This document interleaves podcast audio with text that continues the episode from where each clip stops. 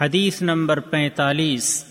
عن حذيفة رضي الله عنه أن النبي صلى الله عليه وسلم كان يقول بين السجدتين رب اغفر لي رب اغفر لي سنن ابن ماجہ حدیث نمبر آٹھ سو ستانوے۔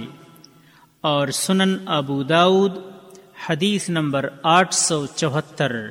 اور سنن نسائی حدیث نمبر ایک ہزار ایک سو پینتالیس۔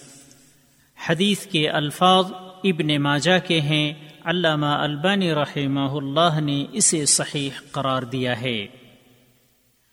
قعدہ یعنی دو سجدوں کے درمیان کی دعا۔ حدیفہ رضی اللہ تعالی عنہ سے روایت ہے کہ نبی اکرم صلی اللہ علیہ وسلم دونوں سجدوں کے درمیان جلسہ میں رب اغفر لی، رب اغفر یعنی اے میرے رب مجھے بخش دے، اے میرے رب مجھے بخش دے، پڑھتے تھے۔ فوائد نمبر ایک، دو سجدوں کے درمیان ان الفاظ میں دعا مانگنا جائز ہے۔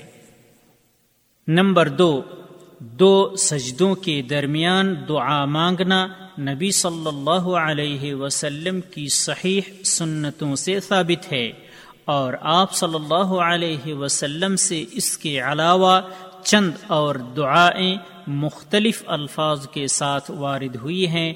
اختصار کے پیش نظر ان کا ذکر یہاں نہیں کیا گیا ہے۔ راوی کا تعارف ملاحظہ ہو حدیث نمبر چار۔